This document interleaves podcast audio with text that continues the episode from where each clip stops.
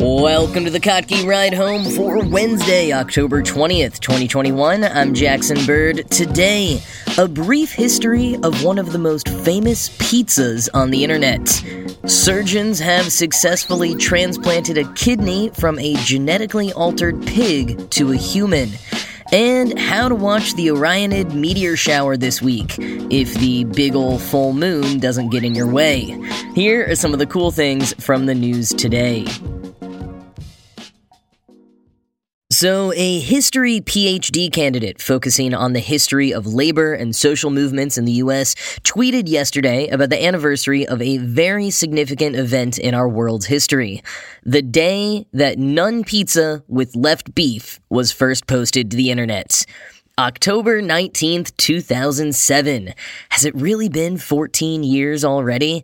When None Pizza with Left Beef first graced our screens, we were still mostly texting in T9. The iPhone had only just come out. There were only three Fast and Furious movies, and Uber wasn't even a thing. It was a simpler time. Now, if you have absolutely no idea what I'm talking about, buckle up because we're about to dive into the history of the meme. And if you are familiar, well, I hope this stroll down memory lane, like an order of fluffy hand tossed dough topped with loose chunks of meat, is both entertaining and a little surprising.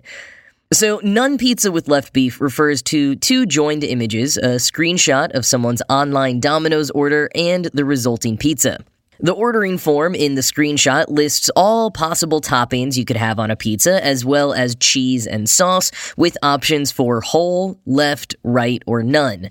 So, like if you want pepperoni but your friend wants olives, you get half and half. It's a pretty familiar choice to us these days, but the novelty of inputting that so clearly in a form instead of shouting it over the phone and feeling like a jerk for asking for such a special thing was still new to a lot of us at the time. In the images, the original poster has ticked none for everything, including none for cheese and none for sauce, except that he did tick left for beef. And the photo of the resulting pizza shows just that a bulging pie of cooked pizza dough, half heartedly divided into four quadrant slices, and some vaguely ball shaped hunks of beef thrown loosely on top.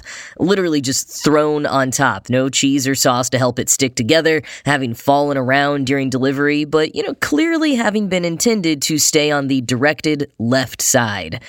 Since the images were first posted on the blog The Sneeze in 2007, they've periodically popped up all over the internet, especially on image sites like Tumblr, which launched that same year, where None Pizza with Left Beef essentially became shorthand for in group internet humor during what I would say was peak Tumblr in about 2014. These days, you can even buy a necklace of it on Etsy, something I was given as a gift years ago. In 2019, someone dressed as the sexy version of None Pizza with left beef for Halloween, a costume that surely would have gotten at least an honorable mention at the annual Hallow Meme party that used to be thrown by NYC's Interneterati. None Pizza with Left Beef spun into countless attempts by others to replicate the chaos with what Know Your Meme categorizes as special delivery instructions. Ordering online with instructions to draw something, slice the pizza in a strange way, or request an even weirder combination of toppings than None Pizza with left beef. Some went a little viral, but none managed the staying power of None Pizza with left beef.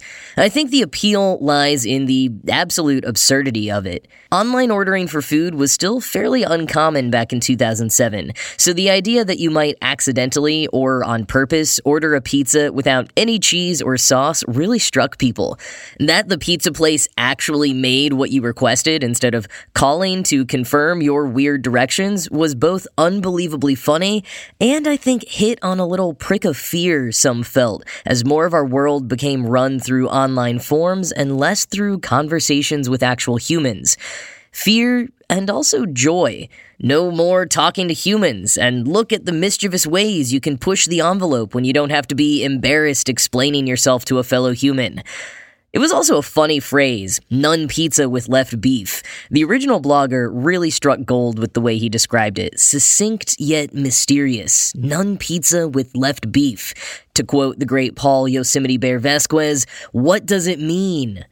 Back in 2017, for the 10 year anniversary of the meme, the original poster, Steve Molaro, spoke to a number of media outlets to share None Pizza with Left Beef's humble origins and everything that has happened since. Now, I don't know if some people who encountered the meme ever thought that it was an accident, but rest assured, it was not at all an accident. Molaro had been messing around with all of Domino's online topping options for a bit, and in a blog post titled The Great Pizza Orientation Test, he decided to test its limits. He told The Intelligencer in 2017 that part of his amusement with the system was that instead of just saying that you wanted half of a topping, you know, half and half, half pepperoni, half olives, it made you you specify left or right. So, in addition to the infamous None pizza with left beef, in that same order, he also asked for a pizza with pepperoni on the left and mushrooms on the right, and was subsequently disappointed when it arrived and when opening the pizza box towards you in the normal way, the sides were reversed. They'd gotten it wrong. Never mind that he could have just turned it, it was the principle of the matter. As for the None pizza with left beef order, he says he did it, quote, just to be a dick. In the original post, he seems more upset that some of the beef chunks shifted from the left side of the pie than at all surprised that they actually followed his instructions to a T. And by the way, it was just a six inch wee individual pizza, something you can't quite tell from the photo, and his wife ate the whole thing. Quoting the Intelligencer, so, None Pizza with Left Beef lives on, a monument to humanity's achievement and hubris. But the None Pizza with Left Beef is also, for now, a perfect troll, a Mobius strip of nonsense that affects everyone it touches. Sure, you get to troll the person tasked with constructing your awful pizza, but in the end, you pay for it and eat it. At the very least, you allow it into your home or office, tainting the space in some intangible way. You are using powerful, optimized technology for the dumbest possible reason, at once breaking a system and having it work exactly as intended.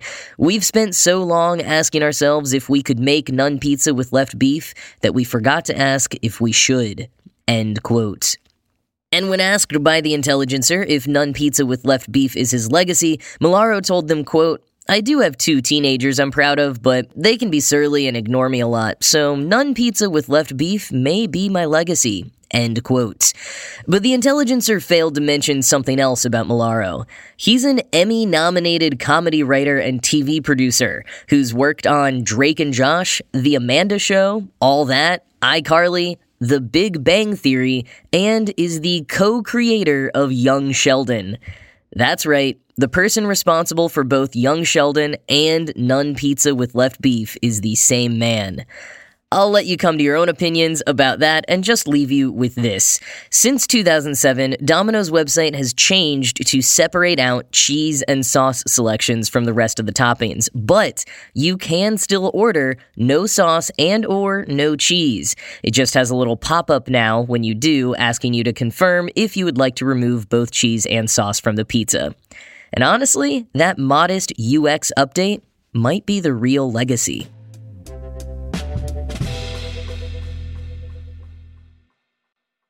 Well, a new development in science is one in which scientists have asked repeatedly if we should, and honestly, the jury is still out a bit, but teams are forging ahead in certain ways because the benefits so far would outweigh some of the concerns.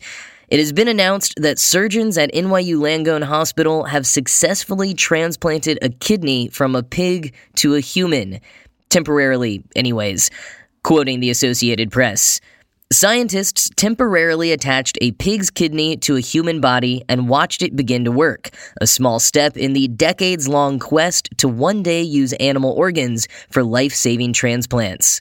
Pigs have been the most recent research focus to address the organ shortage, but among the hurdles, a sugar in pig cells foreign to the human body causes immediate organ rejection. The kidney for this experiment came from a gene edited animal engineered to eliminate that sugar and avoid an immune system attack. Surgeons attached the pig kidney to a pair of large blood vessels outside the body of a deceased recipient so they could observe it for two days. The kidney did what it was supposed to do filter waste and produce urine, and didn't trigger rejection. End quote.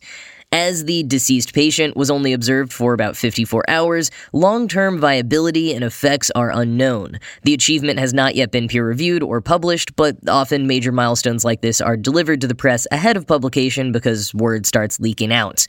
And just an ethical note on the patient she was an organ donor whose organs weren't deemed suitable for the typical donation method, so her family agreed to allow this experiment, knowing how valuable it could be to medicine. Quoting from the New York Times, Reactions to the news among transplantation experts ranged from cautiously optimistic to wildly effusive, though all acknowledged the procedure represented a sea change. The prospect of raising pigs in order to harvest their organs for humans is bound to raise questions about animal welfare and exploitation, though an estimated 100 million pigs already are killed in the United States each year for food. While some surgeons speculated that it could be just months before genetically engineered pigs' kidneys are transplanted into living human beings, others said there was still much work to be done. End quote. And from the Washington Post, quote, the dream of animal to human transplants, or xenotransplantation, goes back to the 17th century, with stumbling attempts to use animal blood for transfusions. By the 20th century, surgeons were attempting transplants of organs from baboons into humans, notably baby Fae, a dying infant who lived 21 days with a baboon heart. With no lasting success and much public uproar, scientists turned from primates to pigs, tinkering with their genes to bridge the species gap. Pigs have advantages over monkeys and apes. They're produced for food, so using them for organs raises fewer ethical concerns. Pigs have large litters, short gestation periods, and organs comparable to humans. Pig heart valves also have been used successfully for decades in humans. The blood thinner heparin is derived from pig intestines, pig skin grafts are used on burns, and Chinese surgeons have used pig corneas to restore sight. End quote. And there are no plans to stop just with kidneys. Eventually, the list could include other organs like hearts, lungs, and livers. And the New York Times notes that there are over 100,000 Americans currently on transplant waiting lists, and that 12 people die on waiting lists every single day. There's also the half a million Americans with kidney failure who rely on dialysis to survive, and the only reason that they don't qualify for a transplant is due to the shortage of organs.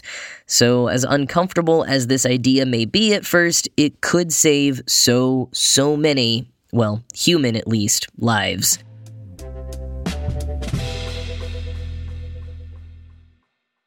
Make sure you look up at the sky tonight and tomorrow because the Hunter's Moon and Orionid meteor shower will be on full display.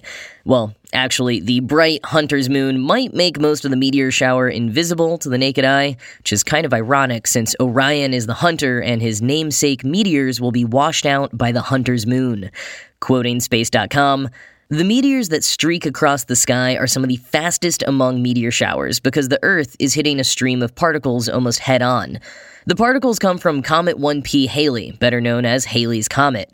The famous comet swings by Earth every 75 to 76 years, and as the icy comet makes its way around the Sun, it leaves behind a trail of comet crumbs. At certain times of the year, Earth's orbit around the Sun crosses paths with the debris.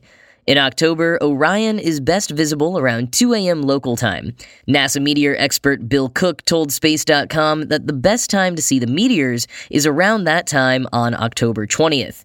If you miss the peak, the shower will remain active until late October as long as the moon isn't washing the meteors out. Sometimes the Orionid meteor shower produces spectacular displays of up to 80 meteors an hour, but in recent years it has produced more modest displays of about 20 or 30 visible meteors per hour. Orionid meteors are visible from anywhere on Earth and can be seen anywhere across the sky. If you find the shape of Orion the Hunter, the meteor shower's radiant, or point of origin, will be near Orion's sword, slightly north of his left shoulder, the star Betelgeuse. But don't stare straight at this spot, Cook says, because meteors close to the radiant have short trails and are harder to see, so you actually want to look away from Orion. End quote. Cook advises getting away from light pollution and giving your eyes about 20 minutes to adjust to the dark, so no phones. And don't bother with binoculars or telescopes because those are designed to see more stationary objects. They won't help with meteors. All that said, Cook also told Space.com, quote, The Orionids are going to, frankly, suck this year. The moon will be up all night from sunset to sunrise, end quote. And the full moon that is stinking up the Orionids this year, the Hunter's Moon, will be its fullest around 11 p.m. tonight and tomorrow night. Now, the good news is, while the Hunter's Moon might make the sky too light to really see the Orionids at their peak this week, they will continue throughout October, even ish until November 7th, so you can try again another night, or more accurately, very early in the morning.